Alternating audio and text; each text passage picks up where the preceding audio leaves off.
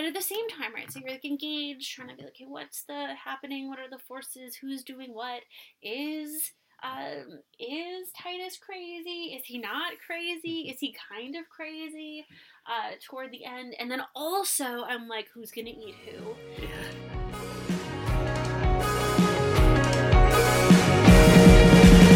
Made our way to the coast with the cannibals.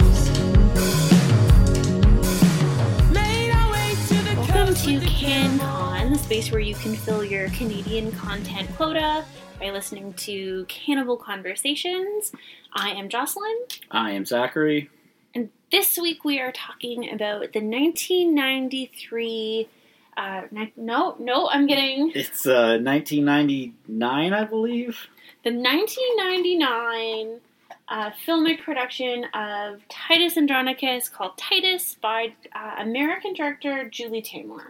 Yes, indeed, you are correct, Jocelyn. Uh, we were watching, or we were talking about the Julie Taymor adaptation of Titus Andronicus, the William Sha- early William Shakespeare play. And uh, for anyone who has seen this film or knows anything about it, it is both very much in the vein of the kind of Romeo and Juliet of the 19 mid 1990s kind of stream of reimaginings and modernizations of Shakespeare while also being very true to the source material.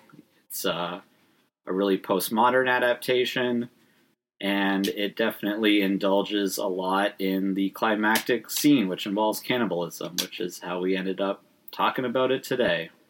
Yeah, one of the things that is, I have kind of two notes before we start. One is that one of the things that's exciting for me is that this is kind of the one film on the roster that I have not seen before. So Zachary is going to be taking the lead in our conversation, and I'm really pumped about that. The other note before we get started is that our pets are just super determined to be noisy tonight. Our cat just uh, dragged his carrier across a, uh, um, the space it's in.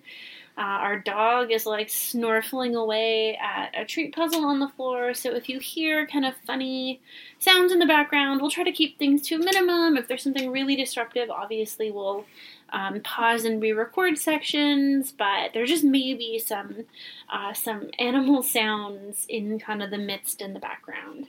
And this is totally not uh, the worst week to have grumblings and rumblings and animal sounds in the background because this, folks, is a really violent film. It largely, in a very broad kind of thematic sense, looks at people's inhumanity to one another.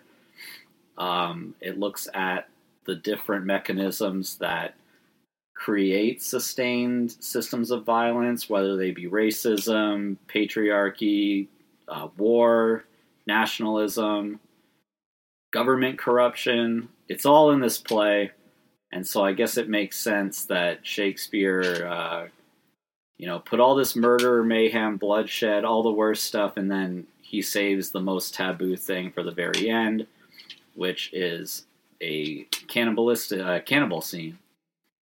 Uh, and I guess we can go through the plot in just like a very. There's so many different back and forths and betrayals and political intrigue, but the long story short is it's a revenge story. Yeah, I guess usually I make you do the plot summary so I can I will throw the hot potato over to Jocelyn to do the plot summary. Amazing. So I am not familiar with the play. We watched the film kind of in two sittings. The first sitting, uh, I had donated blood that day, and we watched kind of the first half, and I was like, I. I'm trying to follow this and, and I'm kind of woozy. I literally do not have enough blood uh, to finish the film, so I will do my best. So, in really, really broad strokes, we have Titus, who is the head of the Roman army. Our opening, our kind of setup scene, although we get the introduction to the little boy, but I think I'll let you talk about that, Zach. Our setup scene is that the Roman army has just come back from war. They have captured. Um, uh, they have captured sort of important political figures from the Goths. Um, there is this kind of very gut wrenching scene early, early in the text where the price of admission to Roman citizenship for um, three of those members of Goth Society. So it's Jessica Lange and her two sons. So it's Tamara, Demetrius, and Chiron. Chiron, yes. Are And the- Tamara is the queen of the Goths. Yes. Um, so Tamara, the Queen of the Goths, gets to keep her two younger sons at the cost of the life of her eldest son, who is kind of brutally murdered um, by Titus. And this sets off essentially this really, like, rather complex kind of tit for tat of revenge. And so what happens is Tamara is gleeful to see eventually sort of the destruction of Titus's sons and Titus's daughter. This happens after there is um, sort of an election of a new emperor. Titus turns it down. Um, the other young uh, young man who's kind of in line to be emperor, who is betrothed to Lavinia, which is Titus's daughter, also turns it down, and the the uh, man who ends up accepting it is this devious character who's also not very bright, which is Saturnalia. Saturnine. Saturnine, excuse me. And Saturnine and Tamara, through a complex scene, end up kind of taking each other as lovers. Eventually, they are married. They go on to be the rulers of Rome, and we get this this interesting. We get different alliances, um, and also different ways that there's kind of political splitting. So we get Titus as the kind of leader of the Roman army, hypothetically, uh, both going mad and leading. Um, sort of a pseudo attempted coup toward the end of the film. We got this other piece that's happening where the actual Roman army and the Goth army seem to be collaborating and cooperating and no longer under the rule of Titus. Um, and then we also have just conflict between Titus and Titus's family, this kind of very personal conflict between Titus and Titus's family and Tamara and Tamara's family um, which is all complicated complicated by um, Tamara's lover and this kind of wild card character who is also um, kind of like three steps ahead three steps ahead of everyone at all times and maybe the only character who can truly see the big picture which is uh, a character who i think he is is his formal name aaron the moor certainly in the play, like his dialogue is attributed to Aaron the Moor. Um, I, as far as like we, I think we are comfortable just referring to him as Aaron. i think yeah As Moor is, is usually a derogatory term within the play when he's being addressed. Yeah, I think it's important. I don't know how much we will, Zach, you're going to lead the conversation, but it's important to note, I think, that he is a complex character. In some ways, he has a lot of power. In other ways, he's treated really badly because of racism. Um, this version of, again, I'm not familiar with how the play is usually staged or interpreted or understood. This version seems to at once be showing the racism that is in the text and also commenting on it um, is my is kind of what I take away from it. But it's still very much there. It's still very much um, the racism is pre- racism is present in the text, and racism racism is one of the forces affecting that character. Yeah, it's a tricky one. Um, it's such a rich character, and Harry Lennix is just absolutely phenomenal in the role as Aaron.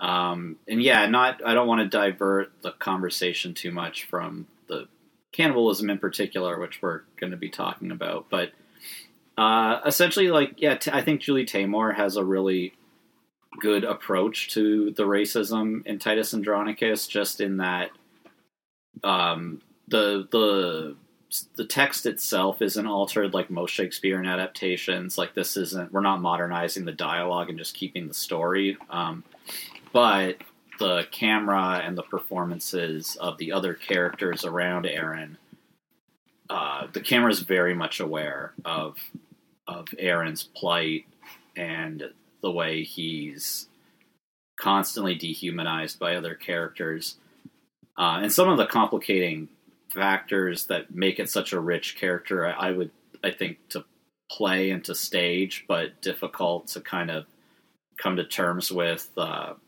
in terms of Shakespeare's intentions is that Aaron is extremely uh, indulgent and and em- he embraces his villainy. He brags about it, uh, discussing. There's different scenes where he repents any good deed he's ever done, and very much wishes that he could have committed more offenses and felonies. Um, so the way it's it's staged in Taymor's version, because we see how ahead of the other characters and how strategic Aaron is, we kind of see uh, a lot of his nefariousness being perhaps him exacting some kind of revenge and lashing out for the way he's been, you know, brutalized by uh, first Goth society, where he has a close relationship with Tamara, but it's clear that it's very much private because of his race. And then once he gets to Rome, and Tamara's married to Saturnine, the new emperor. He's he's very much an afterthought in the new Roman courtyard, and that's where he begins to really start his uh, his plotting of various characters' downfalls. Yeah, and and once they're in Rome, he becomes. I, th- I think that the scenes where we got the kind of stirring up of the political conflict, which like the seeds of that stirring are already there. The seeds of of the various violent um, plots and ploys that each of the kind of sides either make against each other or are kind of um, made on behalf of one another by Aaron in order to kind of um, produce further violence and further chaos. Like the seeds are all in the murder of of uh, Tamara's first firstborn son.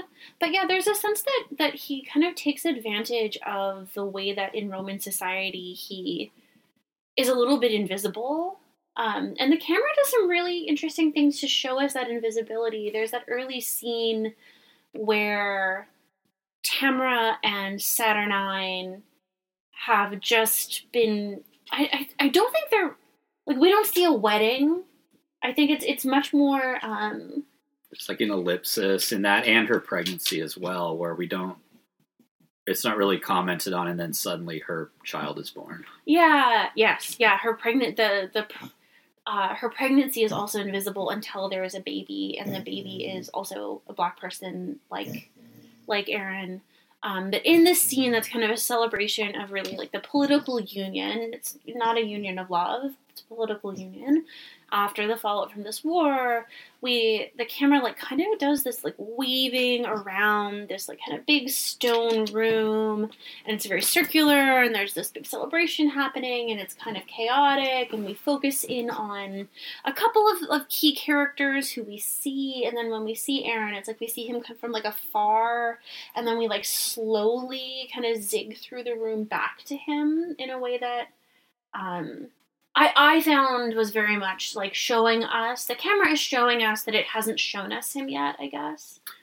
Yeah, and I know it's it's a very much a, a frequently used strategy in, in film adaptations of, of Shakespeare to choose to have these kind of reveal shots where a character is seen in the background and maybe watching some of the dialogue, um, and because of what survives of original Shakespeare text, sometimes it's unclear if that character, yeah, like did Shakespeare intend for them to be witness to this scene or not this is used to really great effect with Aaron, where he's I I feel like there's almost like a half dozen or more scenes where he's either you know in somewhere in the background of the scene watching, and then he comes in after, rather than having him like come through a door and clearly be like entering the scene anew.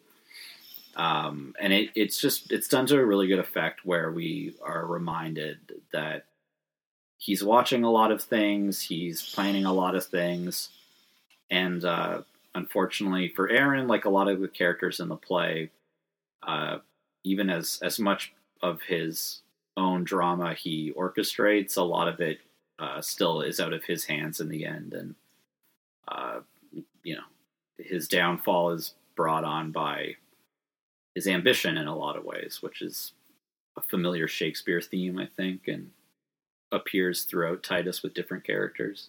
Yeah, I think it's um I think having having your downfall, like having hubris, essentially be like a character trait. Almost like I wonder if there's a way that he um, to read him as a kind of hero, right? Like in a in a tragedy, that's that's the way that you frame the hero of of a, a traditional tragic text, right? Um, he, I'm not sure if we're if you want to move on. I want to. One of the things that really strikes me is that um, this is very much a text about people murdering each other's children or mutilating each other's children.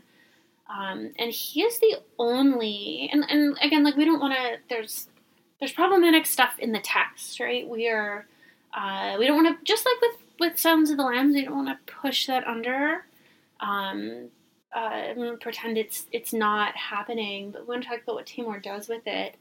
Um, it's really clear he's the only parent who treats his offspring in an actually sacrosanct way. Like Titus kind of tries to protect Lavinia.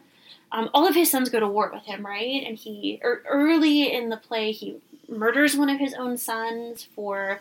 Um, there's this this whole piece about after the marriage, and there's this whole upset where Lavinia is.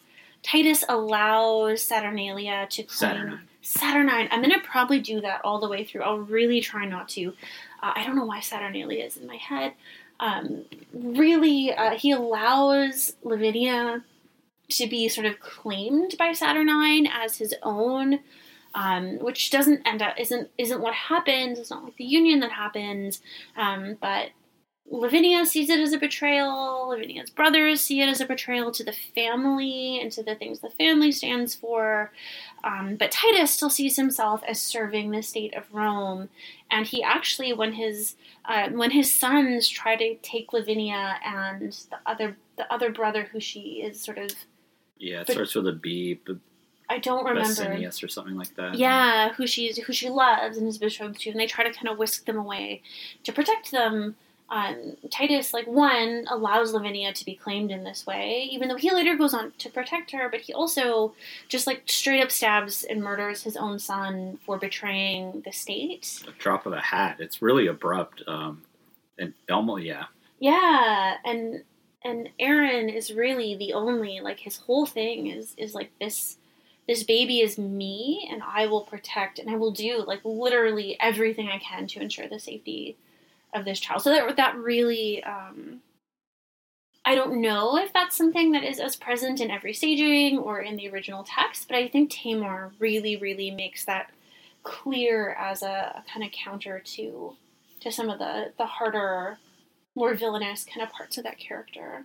Complicates the character. Yeah, absolutely. And it's I think um yeah, I mean as far as what's like the, in the text itself, it's there there is a real inconsistency like in his character that like a really good adaptation and a really great performance like this can kind of try to fill in those gaps a little bit um, when Tamara's child is revealed to be Aaron's and her two white children are aghast at, at this this black child. Uh, I think Aaron's response, if I'm paraphrasing, is something like, "Is black so base a hue?" And he comes, you know, he's speaking overtly in defense of of himself and his child and their their right to exist. And then it's almost like a scene later, he's reveling in how much carnage and murder and mischief he's engaged in throughout his life. So it, I think it's similar to um, modern stagings of Merchant of Venice, where we kind of try to look at like Shylock's such an interesting, complex character, and yet the text is still unapologetically anti-Semitic.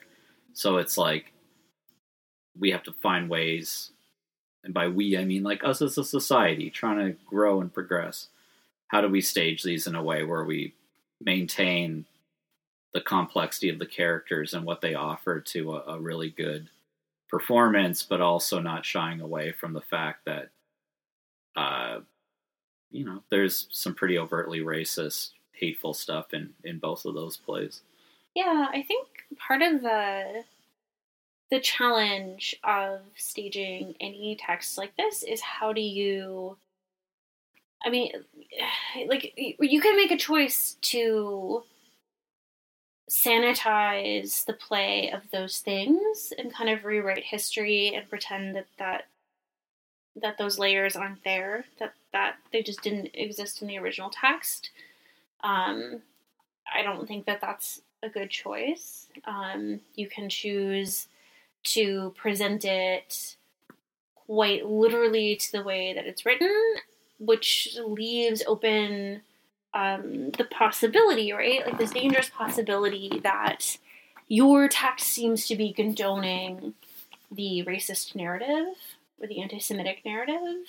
Um, and the challenge, if you're going to try to really meet the challenge of the text in a responsible way, is to not imagine that, that again, the text isn't written with racism in it, but to like, how do you show your audience that without inviting your audience to participate in the racism? So, how do you comment on it without reinforcing it? Um, and I, I think Taymor does. A, a, I mean, I, I think Taymor does a pretty good job at that. Yeah, I, I think so. I think the misogyny in the play similarly. Um, there's so many great shots of just Lavinia, who's mute through most of the play, just giving these really gut wrenching, very physical reactions and and her physical acting, um, which I mean, certainly on the page, that's all invisible, and Lavinia feels very much like a uh, kind of a prop just to symbolize kind of a weakness and suffering that uh, Tamara and her sons can exploit within Titus, um, and the performance in the film and the direction of Taymor really gives it. It really embodies all of that suffering that Lavinia goes through that we don't see on the page, and I will play devil's advocate and suspect in early stagings was probably not very present either.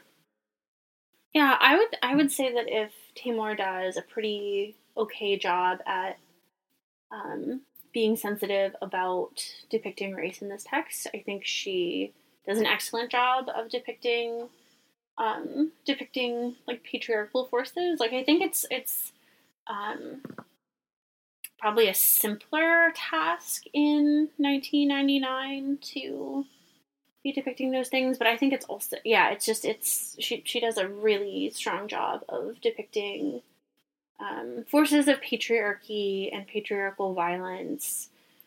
Yeah, in a really complex way. And yeah, the what do I want to say about that? Certainly, the character of Tamara um, in the text, and if you read the play, and kind of left to your own imagination and devices, is a is pretty much at the mercy of the description of a lot of the powerful male characters in the play. Um, even just it's fresh in my mind because it's the very last speech in the play. While Saturnine is given a royal funeral after his eventual assassination, uh, Tamara is talked about as being a beast and only fit for beasts, which also speaks to the racism of how her interracial child with Aaron is perceived. And her body is fed to birds and wolves or something along that nature.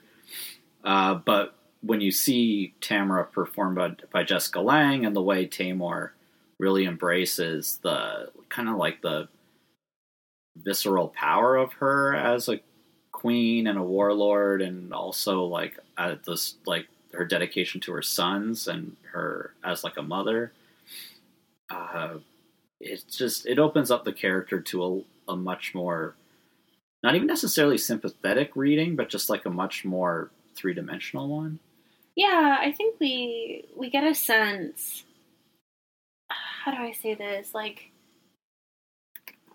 she's a she's a villain in the play certainly, but her villainy is so tied to that opening scene, right? To like the action by Titus, the murder of her son, and the way she pleads. She pleads um, if I and I don't I don't not this is not word for word, but she essentially says to Titus like if you know what it's like to be a parent and to lose your children to like understand that feeling and like spare me that feeling. And he's just cold and, and heartless um, in in that moment.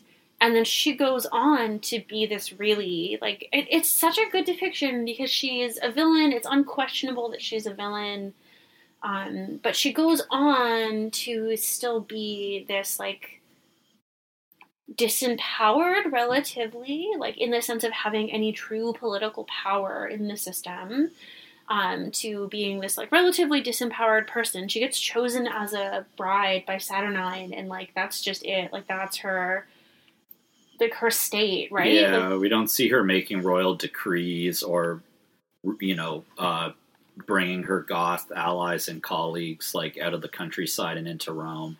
she can't even she doesn't even get to say yes or no to being Queen, to yeah, being queen or to being married or to being brought in like to being brought to Rome to become a Roman citizen at this like really high cost like as um um a prisoner of war or whatever. Like she has no say in any of those things.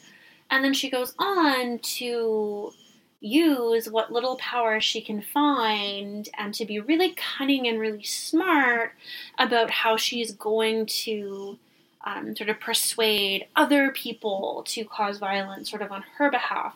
And one of the things that I think is really interesting is that kind of in the centerpiece when all of the mess gets stirred up, it's kind of unclear how much like who's the brain behind some of that stirring up right? So there's this scene in also a green space. Um, the thing that is made possible in the green space is that Aaron and Tamra, these two super disempowered characters in the society, get to one have a love affair with each other, um, and it seems like it, there's maybe there's two couples that get to like love each other, and it's Lavinia and her murdered betrothed yeah. Saturnine's Saturnine's brother. brother whose name neither of us can remember and then it's which can happen publicly but is not allowed to um, is not allowed to amount to anything they don't get to have a child or a future together and then there's tamra and aaron who get to have this like hidden secret thing um, but it seems to be like this real like it's depicted as being i don't i i would say love like they're Yeah, Yeah. I mean the scene even just the scene of them in the woods, it's so passionate and so erotic and it's like some of the only I think it's like the only eroticism we see in the film that isn't kind of just like gratuitous party scenes. Um, but they're kind of grappling with one another on the ground in the woods and in the, in the play it stage where they're essentially just talking. So again, it's a really good way of showing us the kind of this like really dynamic sexual and emotional energy that's between them. Um, and with the performances, it's very kinetic. And there's not a lot of humanity present in a lot of the characters in this play. Like, kind of by design, it's again, it's about in a lot of ways, it's it's a story and a play about cruelty and barbarism, and trying to cling on to some ideals, like in a in a world where that's kind of gone out the window. But when we see them in their private space together, it really makes them feel s- sympathetic and relatable in a way that the other characters uh, who are so over the top, and I mean Aaron and, and Tem are over the top in their own way as well, but it brings them down to earth, literally, but like also figuratively in a way that we rarely get a glimpse of in the in the film or the play. and and that scene too so it it links them together it becomes kind of a little bit hard to tell who's the ultimate kind of villain i'm kind of using scare quotes but like who's the Puppet ultimate master Yeah. of um, but it also really drives home those two characters as people who whose villainy comes from being hurt. So we get Tamra's backstory. Like we know why um, why she goes through this kind of transformation of being like cause, because she she steps into once her and Saturnine are married. This you, you can almost see it in the performance. There's this moment early on, or, or Uh, married is whatever once they become a, a, a unit. Yeah, this unholy political union. Yeah, where like something kind of clicks for her and she steps into the power that she can access through Saturnine and and others, and that's like a big transformation of character that we get to see. And with Aaron, we don't get to see kind of the transformation in the same way, but they're in in that scene in the woods where they are just having that really passionate moment. They get kind of linked as characters who are disempowered and also harmed. Um, On the run, as it were. They're Yeah. In the woods, yeah. Yeah, and as they're, it's I think left open to interpretation that that both of them kind of come to their villainy through um, almost like a a, a, a survival or um, um, they're transformed, I guess, into their kind of villainous nature by harms done to them. Is the way that I I understood that. Yeah, I as to not to go off on a kind of a Shakespeare buff tangent, but a lot of Shakespeare's truly great like capital V villains. Uh, Richard III, which I believe was written shortly before Titus, and then a few years later, he has characters like Iago in uh, from Othello and Edmund and King Lear. And it's often written; it's almost a cliche that they're they really are the authors of the tragedy and the authors of their own drama and especially with characters like Richard III and Iago, they're constantly through their manipulations and their scheming, creating the drama of the play. They're they're pitting characters against each other. They're taking over nations. They're plotting murders. They're committing murders. They're lying. They're deceiving, seducing. A lot of seduction with these characters. And in Titus Andronicus, Aaron probably fits that mold a little bit better, but because Aaron and Tamora both, I mean, the play opens with them in chains, essentially being led as prisoners of war.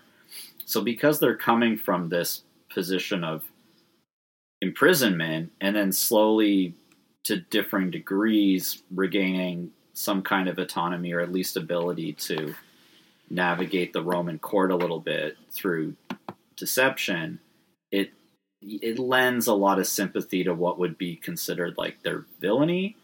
And again, it's hard to say if that was if that was uh, I mean not to talk about author's intentions, um, but it's hard to say whether that was the intended reading at the time or if like audiences at the time would have necessarily been looking for those kind of stories.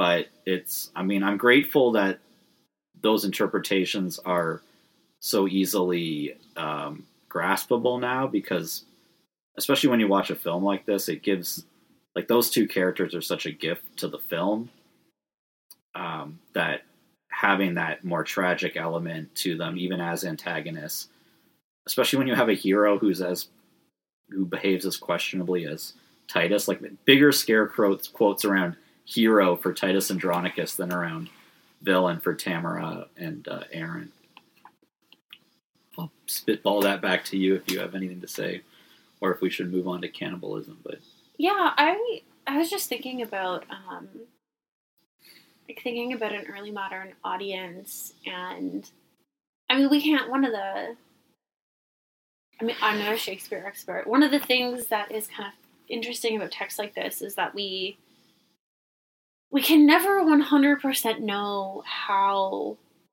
an, an, an original like a a first audience not just like the first people who see the play but the kind of generation of people who encounter it first um, would have would have taken it and interpreted it what um, what way like what yeah what kind of forces would have been. Not not to say that there's no way to understand any of the social factors at play like of course the, you could do some cultural anthropology. Look at you can glean from like the performances from like the late 1800s on until we get, and then with film it becomes it's it's too easy. It's like give me the last five film adaptations of Henry V. Let's see, oh this change, that change, but the rest of it you're you're really trying to uh, extricate it. Yeah, and like I wonder if I'm just I'm imagining, right? So like I came to, to this to this film knowing it's on our list of six films to discuss as cannibal film. And so of course there's some part of my brain that's like, okay, Jocelyn, this is like a kind of text that's hard for us. And it's in the like the dialogue isn't edited so it's in early modern english which takes is is very poetic and flowery but also kind of unfamiliar. So it's a little right following the text is a little bit tricky. Although this the staging in a film makes it quite a bit easier for sure to follow um, just the basics of like what's happening. But at the same time right so you're like engaged trying to be like okay what's the happening? What are the forces? Who's doing what? Is um, is Titus crazy? Is he not crazy? Is he kind of crazy uh, toward the end? And then also, I'm like, who's gonna eat who? Yeah. Ins and outs of how, like, are people just kind of laughing at misogyny in this film rather than seeing commentary on patriarchy? Are people just bringing a purely racist attitude to, uh, to uh, uh, the character of Aaron. Like we can't fully know the complexities of those of those things. I'm a cultural studies uh, major also, so I'm like I know that there are people who who have a better sense of some of those things than I do, uh, for sure. So it's not impossible to kind of know cultural attitudes broadly to some degree. But but I wonder, right? The question of just like who eats who who's getting cooked into the pie. Chekhov's mutton chop. Yeah. yeah. Yeah. Yeah. I um. Just I've spent a lot of time with this play over the years, and and with contemporary plays that it's compared to a lot. I know it gets discussed a lot that this is very much in a tradition of Elizabethan drama of the. Uh, starting with Thomas Kyd's The Spanish Tragedy, but of the like revenge tragedy and often these playwrights were kind of trying to top one another and create a stir by crafting as much brutality and violence and mayhem and mirth. So just like slasher films today. It's, yeah, it's a very modern. It's it's you know it's WWE, it's South Park, like you know these. It's very analogous to all that, uh, which is why a lot of monocles pop in Shakespeare departments when they want to talk about Titus Andronicus. Um, because it's so violent and it's it's pretty wacky. I think I don't really get that interpretation so much just because like it is on the far end of obscene and over the top as far as Shakespeare plays go, but I mean it's I don't think of it as like in a different universe than something like Richard III, like some of the earlier plays that are also really violent. Uh, but that being said, uh, there the cannibal stuff at the end does feel like maybe Shakespeare trying to push the uh, yeah like the shock factor and the exploitation factor uh, up a up a couple notches.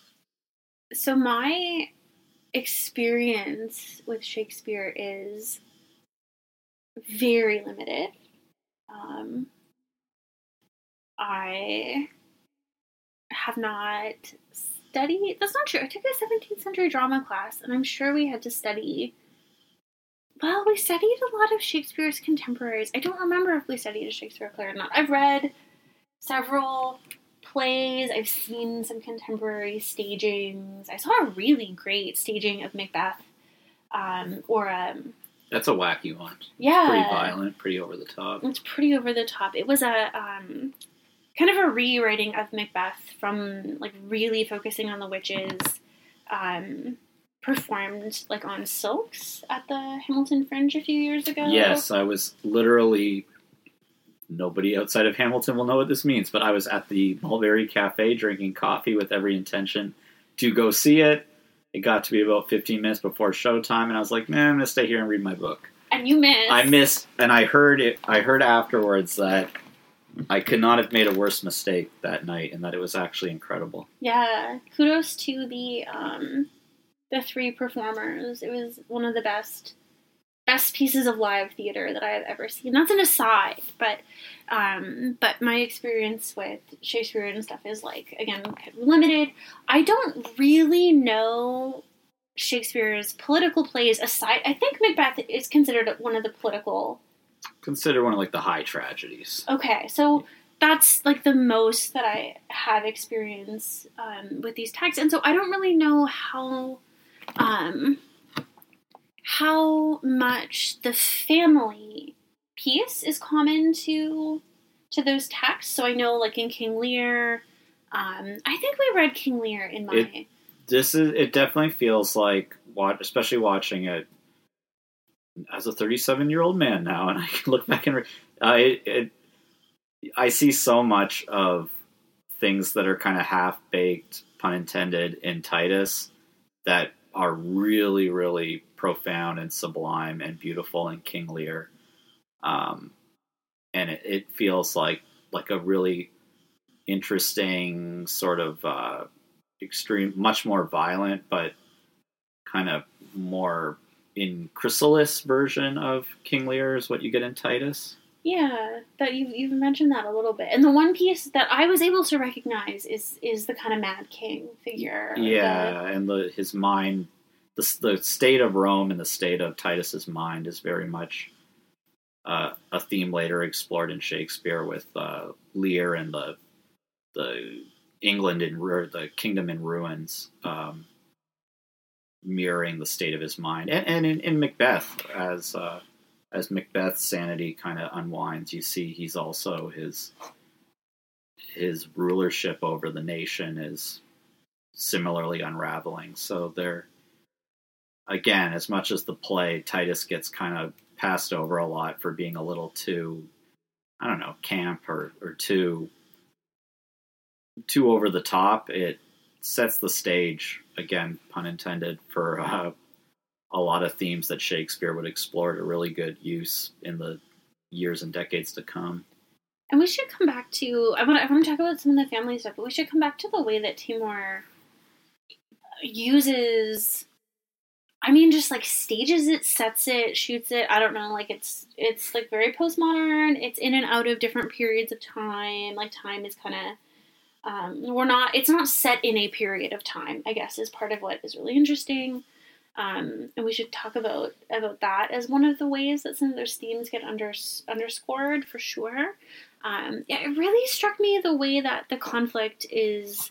Um, it's like it's about Rome and the state of Rome, like you say, but like the, there's no like the, the conflict is over at the beginning. We don't even really like if you're like me coming into this with totally fresh eyes. I'm like, what the heck in war even happened, Yeah. right? Like I know, I guess it's between Rome and, and the Goths, but there's no real clear indication of of what like that conflict was about except in the ways that it gets transposed into this really um weirdly almost intimate drama and so first we see parents harming the children of of, of the other and then we see Tamora and Aaron kind of both collectively put in the idea of her two her two sons Demetrius and Chiron. Chiron, um, played by Jonathan Rhys Meyers and his brother Matthew, I think,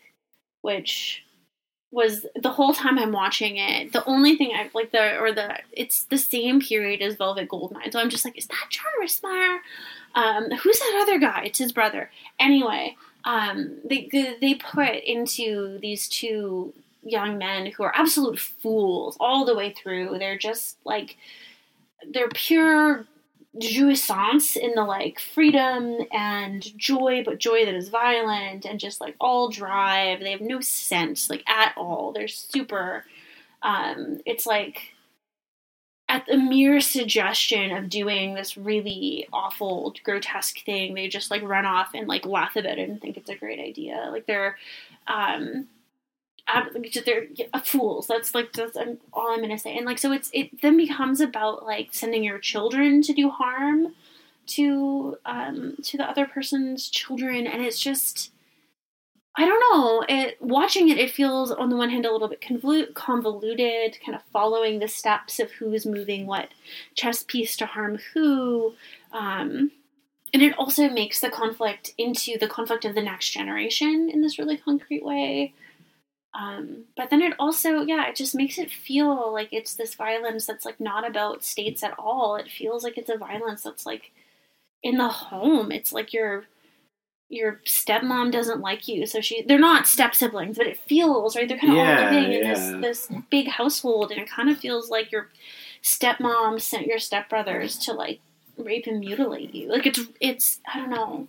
There's an intimacy to the violence that's very um, tragic and compelling at the same time. Yeah, a, a big part of the aesthetics of the film, which I we did a little bit of research on as well, is that uh, a lot of it was filmed in location in parts of Italy that were occupied by Mussolini and the fascists during World War II and during the Salo Republic.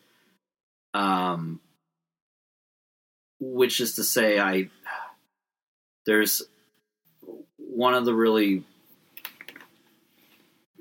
unique things that happens during the first two world wars is that they become these as historians call them total wars where suddenly civilians are either manufacturing weapons from the home front or they're potentially victims of bombings and invasions and you lose this kind of more medieval sense of like proper war where like you go to a battlefield where there's no civilians around and you know the two sides oppose one another. Um, so i think Taymor giving it this very kind of like modern world war ii aesthetic as far as the way the military's garbed and the way some of the buildings are uh, are fashioned it speaks to this idea that like the wars come home um, and quite literally at the beginning of the play, like in, in Shakespeare's original version as well, like it begins with Titus essentially making this victory lap with his Goth prisoners on display. Um, It doesn't. So, and I wouldn't have put this together No, if no, you no. hadn't have said the war comes home. It begins with a shot of a little boy who gets. It begins with a shot of a young boy. the film, yes, the yeah, film. yeah, yeah. Sitting at a table with toy soldiers and like condiments and food and just making an absolute mess. So, like a picture of a battlefield that's just totally incoherent, and he's just there making chaos and being kind of rageful. And Progressively but rapidly, Yeah. he starts to go berserk. and yeah. then there's a, a a bomb goes off. It seems to be in kind of the space that is like the literal like if he is in a city, a bomb goes off in that city. And is it the the character who he later becomes, becomes Lucius? Yeah, which is uh, Titus's grandson, um, and the son of Titus's. By the end of the play, his only living son, which is Lucius, who assumes emperorship of Rome. Is it is it the son Lucius who Oh, Yes. comes into the kitchen and takes the boy? We think it's down the stairs into like he might be that soldier. Yeah, I never even thought of that. But yeah. a, sol- a soldier for sure takes the boy down some stairs, and we think it's like to safety, to a bomb shelter, to something, and it it's just into like this kind of coliseum space. It's such a cool shot. It's such a cool, tran- yeah, transition. the pan, and you realize you're in the Coliseum and not in a bunker. And you move from the war in the space of the domestic home to the war between Rome and the Goths, and Titus and the Roman army coming home, which we then get transferred back into like the war come home in the way that you're you're describing is like into the home again. Yes. Yeah. Yeah. And also, just again, before we get to cannibalism, but just the sense of I, I use the expression chickens coming home to roost. There's a lot of kind of like the sins of the father type themes throughout the play where like I think in a lot of ways Titus having so much taken away from him as soon as he gets back from war after committing all this brutality we're invited to kind of think of it as like in the same way Rome eventually had to fall. Um, it's kind of like all of this power comes at a cost, and for Titus, it's like what you know he he turns down the emperor, like this the title of emperor. So he's essentially like he's done his life's work. He's been this great military leader. He's content, but then once his children start getting hurt and killed is when he starts to break down but it's his first child to get fatally wounded is the one that other than the ones who die at war before the play the action of the play begins is the son that titus himself murders really impulsively So it's still kind of in keeping with this idea of we have all these characters who are really volatile, and a lot of that is the result of being in this world that's very volatile, but ultimately their actions still come with really, really dire consequences. Yeah, and and the the unraveling of Titus and of the plot and and, the events that eventually lead to the cannibalism are really tied to the two women characters too, um, and the aftermath. So it's, they're really tied to Tamora telling her sons to muti- mutilate and harm Lavinia, um, and and to Titus starts to unravel when he learns what's happened to Lavinia, and my sense of, of that when I was watching it is it's like this is his child who is not is not born into a gendered role that goes to war Mhm. is born into a gendered role that marries someone and maybe gives him grandchildren and kind of represents the future of the family in kind of all of the ways that like women's bodies um, not and not to say, not to say that that's unproblematic or or anything like that, right? But Certainly problematic, but yeah, yeah. yeah, but like that she's not supposed to be touched by the conflict in this way. Certainly after, um, from his perspective, everything has been resolved. Uh, he and his daughter, like that's going to be probably the primary relationship in his life.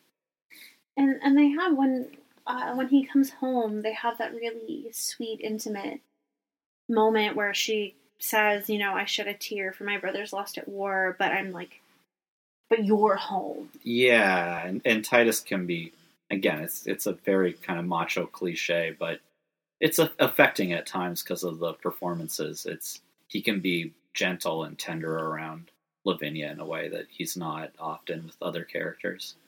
Yeah, and then the unraveling gets completed, I think, when there's the call. Chaos ensues. Many things happen. Um, he ends up with, instead of the head of this army, there's Titus and Lavinia, who has had her hands cut off and her tongue cut out. There's the grandson, who is kind of a silent witness through the film and sort of kind of wakes up as a not wakes up, but like suddenly speaks, and, and we realize he's sort of really in the play and not.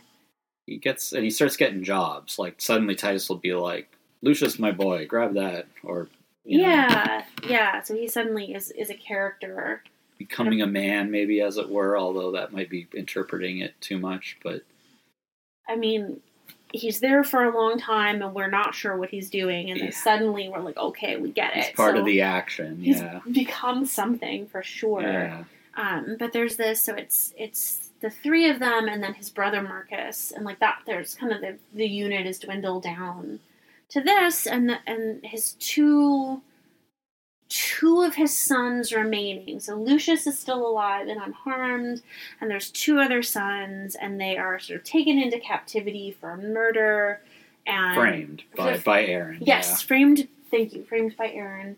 Um, and there's this call that like if someone just cuts off a hand, they will. Ex- th- this will be like the payment to free the sons, and people squabble about whose hand it should be. And there's a lot of people volunteering to give up their hand, but Titus. Uh, gives up his hand in exchange for the lives of his two sons, and what is returned to him is the heads of his two sons and his hand. So ghastly. It's so ghastly. And Taymor, the way it's um, one of the moments where it's like this very out of time. It's like a freak show. Not a, a freak show's wrong. It's got a carnival. It almost looks like a food truck. Yeah. With uh, a carnival barker and a young, I guess you would say she's like a dancer or gymnast kind of. I think they're like circus performers. There's a guy who's like in. He's got swim goggles and a swim cap on his head and like a 1940s, just kind of 40s ish kind of swimsuit. And she's in a red dress with um, kind of strappy shoes and they're dancing and they've got this cart that's got a window or that's covered with a curtain, I guess. Yeah, and Titus and Marcus, his brother, and Lucius, his surviving son, and Lavinia, so the family, are all bemused, like, oh, it's some respite from this horrible world we live in. So they sit down to watch the show, only for it to be revealed I'll pass this to Jocelyn. to be revealed that it's this um, payment returned to him. Like he didn't pay his his debts. Uh, I mean, he did pay his debts, but it's, it's, it's, it's getting the the payment is getting sent back to him as well as as his son's heads. Um, and he, which feels to me like it's to me that feels like the closest thing to justice to the opening scene when he when he kills Tamora's son. Right to me, I feel I'm like that. Those two scenes could play off of one another and be um, not. There's no way to like equalize something like that kind of harm, but in a theatrical kind of way, they could play off of each other, kind of and create an evenness.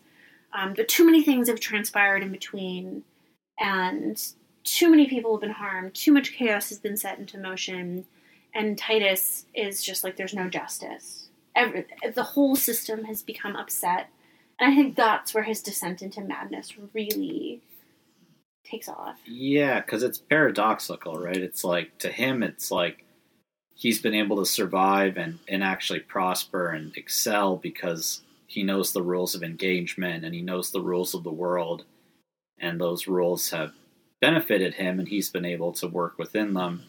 So to him, if the promise on the table is cut off your hand and I'll return your sons to you, he believes it, and when that promise isn't fulfilled, in fact, it's kind of quite the opposite.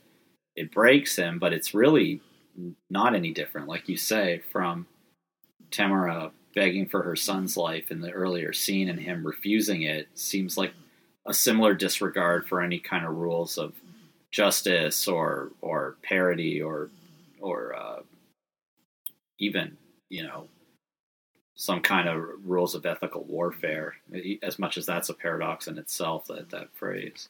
Yeah, and it it's there's this this kind of irony, right? Which is like the people of Rome presumably want him to be the emperor because of his dedication to like law and order essentially. system yeah Yeah, the system of keeping everything in place and he refuses that, which is in a way what sets off the chaos. Um, and then the way that the chaos is is contained begins with the cannibalism and ends with the death of everyone except uh, Aaron's son and the grandson, so the two little boys.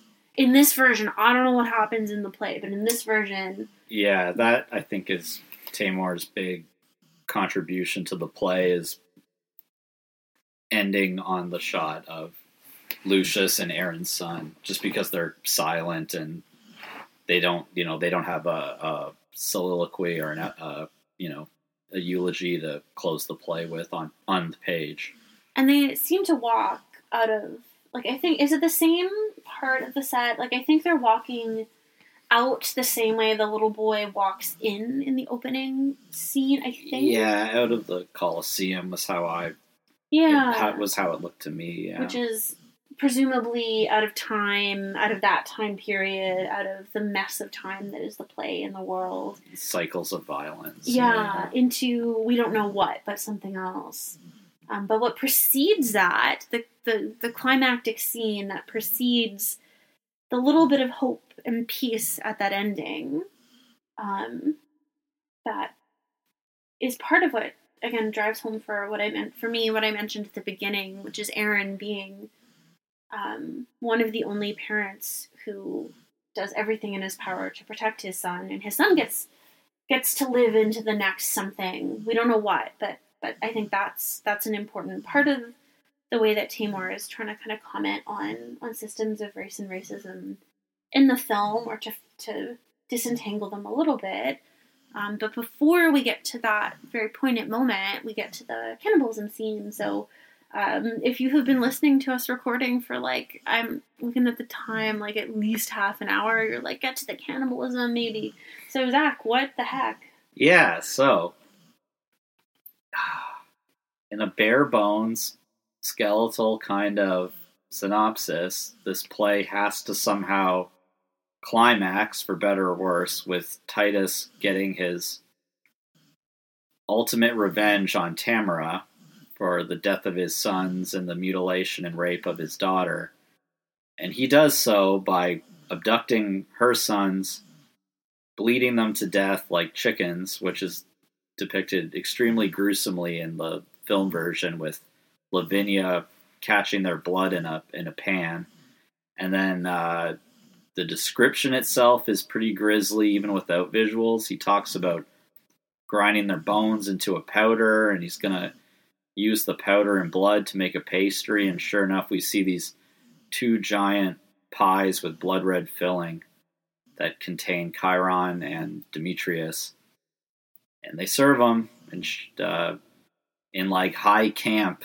Uh, Titus Anthony Hopkins is wearing a big puffy white chef's hat and he's screaming and laughing and dancing around and feeding people this pie made out of humans. People are eating it. Yeah, at this like very formal banquet where like uh, Tamora and uh, Saturnine are seated at the the heads of the table and served first um, as like honored guests or or whatever. And then he, it's so interesting to me watching it because I'm just like, and now this is how it will end. We'll close up on Anthony Hopkins's face and he'll wink and it'll just be like, ha ha. But that's not how it ends. That would have been the yeah the good Looney Tunes ending. They could have done that. Yeah, I guess it, I I kind of think of it as like this is the culmination of a world gone mad, where you know a mother's eating her own children unwittingly, and they're baked into a pie, and the and it's it's kind of like the chaos of the play and all the ways in which it mirrors the chaos of Rome in the play culminate in that scene because once uh, so but in probably the most baffling the two most baffling actions in the play are Titus abruptly killing his son early on and then seemingly there's some kind of weird murder pact between Titus and Lavinia which is also really problematic in terms of Lavinia having any kind of autonomy as a character. But she comes to the dinner in a black kind of funereal veil, and essentially Titus uh, lets everybody at the table know. How does it play out? He lets them know that this is Lavinia, and he knows that Tamora's children cut off her hands and cut out her tongue and raped her. And then he snaps her neck and kills her in front of everybody. And then reveals that they've been eating Chiron and uh, Demetrius, and then he kills Tamora by stabbing her in the neck. And a few seconds later, Saturnine kills Titus by impaling him with a candelabra, and then Lucius cements his leadership of Rome by shoving a hot poker down Saturnine's throat. And it's funny because I guess if you're if you have conservative values, I could see this ending feeling like, ah, order is restored. We have a strong leader, and the bad people and the unstable people have all been dealt with.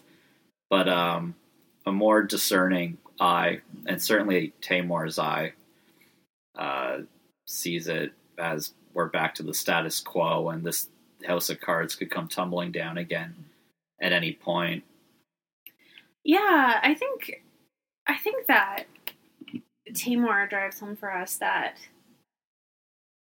it's like the opposite of order being restored. It's like the circus is just over. Like literally, it's the same character within the the swimming gear who takes what look like plastic, clear plastic tablecloths and like covers the bodies and covers Oh, yeah. the scene, um, which this kind of trick of the camera. It's really interestingly done. We kind of transfer very seamlessly from this like indoor setting to the the table, kind of as if the scene were being staged in the Colosseum, uh, reminding us that it's a play and it's a play being viewed in the round in its original kind of setting.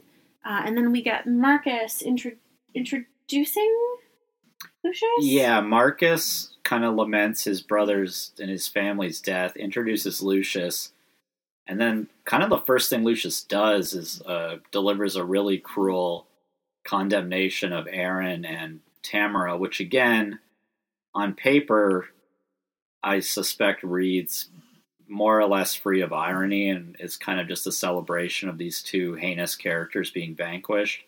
But uh, Taymor, just even through the like, Lucius is kind of shot in extreme close up, and he's kind of giving this big, chest pounding, blustery speech from the podium. Uh, it's pretty clear that we are invited in the film to have a lot of sympathy for the fate that befalls Aaron and Tamora. Yeah, I think it's it's very like the people who I have empathy for at the ending are I have empathy for Lavinia. Lavinia has done nothing wrong in all of this. She has just been trying to live. Um, she didn't want to get given away to Saturnine. That's her only crime. She tries to avoid that crime in scare quotes. Um, and horrible things are done to her by everyone. Essentially, takes part in harming her.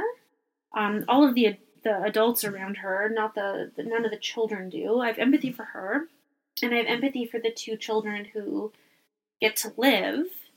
Uh, and maybe for the maid who gets stabbed by. Oh yeah, I forgot about that. Aaron- The one who delivers uh, Aaron and Tamora's child. Just because it's to- it's just completely incidental that. Um, Just a, yeah, byst- witness and a bystander needs to be disposed of. yeah, and the the ending scene is so complicated because I think, at least the way Taymor's framed it, like I really want justice for Lavinia. Like I really, when we see the Demetrius and Chiron murdered, it's like at least you know justice for Lavinia. Not that I like not in any way do I think that like I'm against the death penalty Yeah. IRL, but It- yeah, it's extremely vicious the way it's filmed. Like it's not, it's not the cathartic like revenge murder of the average Hollywood film, but at the same time, there is something satisfying about Lavinia both revealing her killers and taking part in the revenge against them. Her killers, her her killer is her father, who she takes no revenge on, um, on her assailants, her rapists.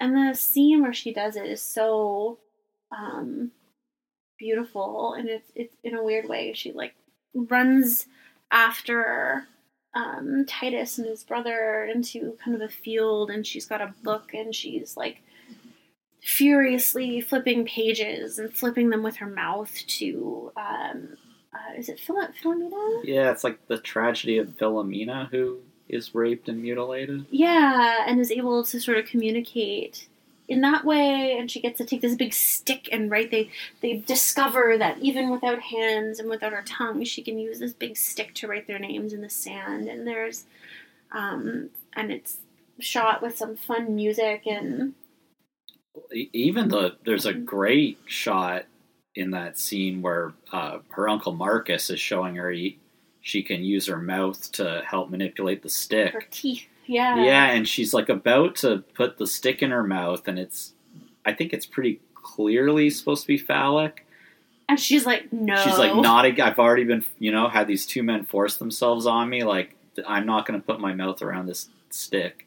And then she just furiously she shoulders it like in the crook of her neck and writes their names out in like perfect Latin. And the and the the, the film is sped up Yeah, in a way that just makes it feel really it's a, it's a powerful moment. hyperkinetic. Yeah, and again, great facial expressions from the actor whose name we should have come prepared with. We should have come prepared with. We will um we will put that in the show notes, maybe as the only actor name because it's the only really major one that we've forgotten. Yeah. And uh cuz yeah, she's I don't know how to act. I mean, I don't know how to act could be a whole sentence, but I definitely don't know how to act with like no hands and with no lines and she does just like power a powerhouse performance. Yeah, for and for such a wide variety of different things she's called upon to do. Like there's even some lighthearted kind of like moments of levity after she's mutilated where she's still able to convey this sort of playfulness. Yeah. Um, and like a really tender scene where she's starting to use body language to communicate with Titus, and he's promising that he'll learn this whole new alphabet without words to communicate with her. I guess this will essentially like he'll learn her every feeling hmm so that he can understand like just by looking at her expressions what she means. It's really it's really touching. It is, especially amidst all the carnage and brutality and cruelty, and it's um, it, it's like a fleeting moment too. Like we very much get back to the brutality of the play, and it reminds us again of the uh, similar to the scene with Aaron and uh, Tamora in the woods. It's kind of this glimpse into the humanity of these characters. Yeah. Um the ending I I'm gonna come back to that. So it feels Yeah. it feels like justice when Titus is cooking the sons up, but then it doesn't feel like justice because it's also like, dude, you started this. Yeah. Like this is all your fault. So He's like the chef. Yeah, he's the he's the chef from the minute he walks Yeah, walks onto the into the back into, into the Rome. film. Yeah. Yeah, absolutely.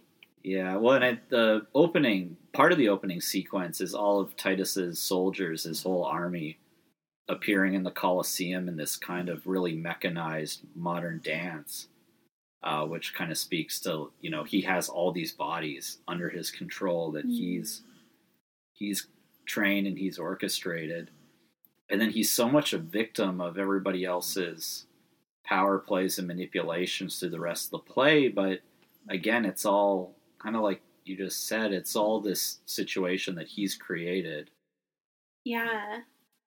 By by creating a mess and trying to walk away from it essentially. Absolutely. Um, Taymor is, I learned this from you, Zachary, uh, comes from the world of choreography. Um, if you are someone who enjoys watching dance performance, this film is probably going to also be interesting to you. There's the opening scene. I'm like, this is just modern modern dance. Um, but many of the big kind of crowd party scenes, very kind of peopled scenes, um, are choreographed in a way that's kind of evocative of dance, uh, more and less, but just really, um, it's a really, really interesting feature of this film is that kind of Taymor's hand on it in that way. Yeah, which also if nothing else is just such it adds that nice flavor where it's rather than just being a modernization of Shakespeare, it's taking elements from the the setting, like the ancient Roman setting, also taking elements from the the world of Shakespeare's theater, and then the modern elements of you know uh, techno dance music and modern dance choreography. Yeah. Do you have an idea about how to wrap up? I have one. Uh, I don't. I was just gonna say before we wrap up, we like, or as we wrap up, we should wrap up by somehow talking more about cannibalism in the film. Oh, I was going to say a different thing. You go then. I think you know what. I think people can handle us talking for over an hour If about a cannibal film and only lightly touching on the one scene of cannibalism in it. Because you know what, we're going to be talking about all these different cannibal movies, and some of them are going to be more centric to the theme of cannibalism than others. Yeah, and I think like we just talked about Alive, which has like I don't know, sixty seconds of cannibalism in it, and almost all we talked about was cannibalism. Yeah, there you go. Um, I think we should discuss our favorite like scene or two, kind of just out outside of the plot and the complex kind of plays of justices and injustice and violence. Just like a moment or the way something is shot or played that we think is really good. Yeah. Okay. So, like, what's my favorite scene? Yeah.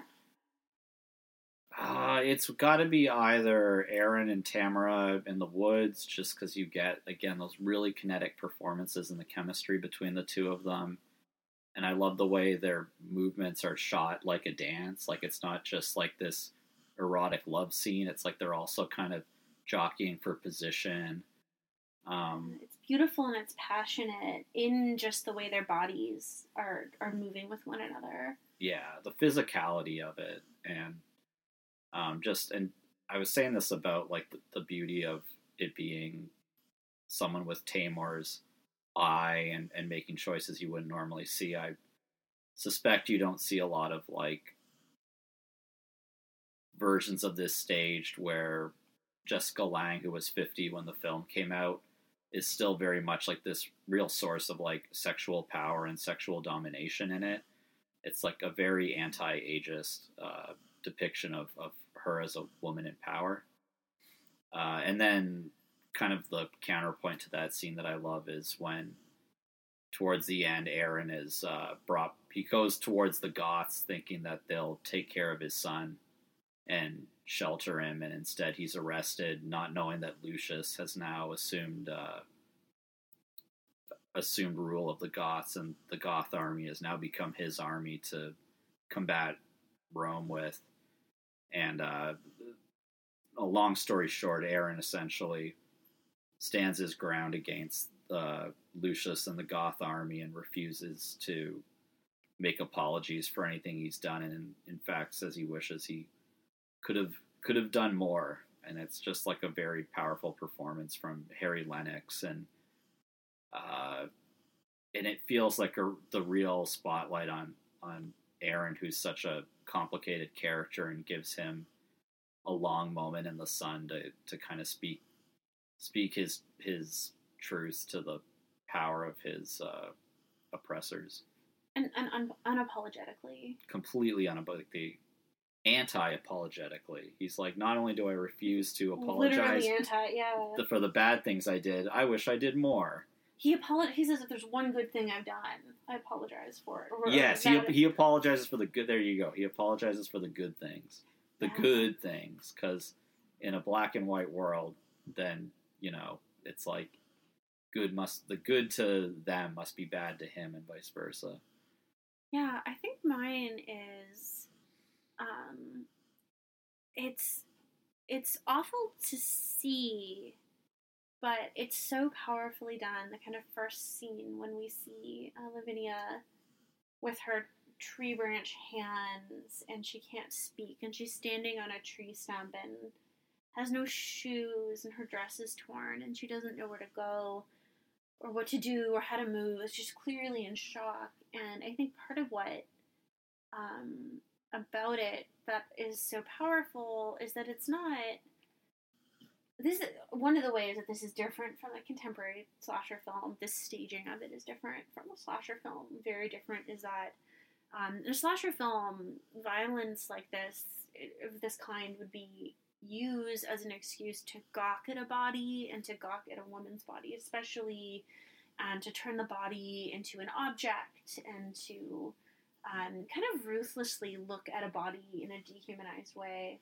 And in that scene, we I think it's it's at least for me, I'm like, oh, you, we have such deep empathy for her, and all I could think of is not just to look at the body as an object, but to really think about the violent act, right? Like it's really shedding light on like how could someone do these specific violent things without turning the body into a spectacle. It's instead part of her trauma and and part of her character in a really complicated way. that's really interesting because that we see like all the violence towards her leading up to being taken into the woods. Hmm. There's something in that ellipsis and then seeing her afterwards where it's almost like it would be it would be so yeah gratuitous and, and obscene to actually see what they do to her. And then seeing the after effects and just being left to your imagination it just allows you to empathize so much more with her as a character and not just like the constituent parts of her mutilated body Yeah, absolutely. So I was really nervous because I don't know a lot about Shakespeare and I had never seen this and I wasn't sure we'd have. I was like, I don't know if I'll have anything to say. And I think we. I, I am. We can cut me saying this if we want, or we can leave it in. I'm I'm hoping we do justice to how complicated the portrayal of races in the film because it is. It's a very delicate subject, and the film is walking a very fine line. And I I feel walking like we're walking a fine line when we discuss it. And maybe we do it justice, and maybe we don't. Yeah, I think. I think it could have been worse, and I think that. Not just it could have been worse, as in, like, this is. Like, that, that's a really low bar. It's a notch above the bottom of the pit. Yeah. But I think for it to have been better, like a, a quote unquote better portrayal of race, where there was no complexity and no um, no indication of the racism in the text would have been a denial of the racism in the original text. Yeah, I mean, there's a lot of controversy about modern depictions of uh, uh, the Tempest, for instance, where the character of Caliban is is just treated unquestionably as if he was meant to uh, symbolize like a, the colonial subject. And the more you read the original play, the more it can kind of be like that's a much neater, tidier version of it. But it kind of I don't know if it's in the text or not. Like this feels more like one where there's enough in the text that you can extract something really worthwhile from it. Yeah, absolutely. Yeah, thank you for discussing this really complicated film with me. Thank you for watching this two hour and 46 minute film with me and then talking about it. Yeah, it's a it's totally worth the time commitment. And it's on YouTube for free and pretty good quality. It is on YouTube for free and pretty good quality, yeah.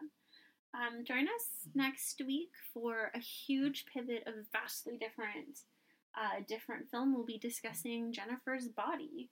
Vascularly different film. All right. Thank you for sticking around for this long for our conversation and see you next time. Stay punny. Good night.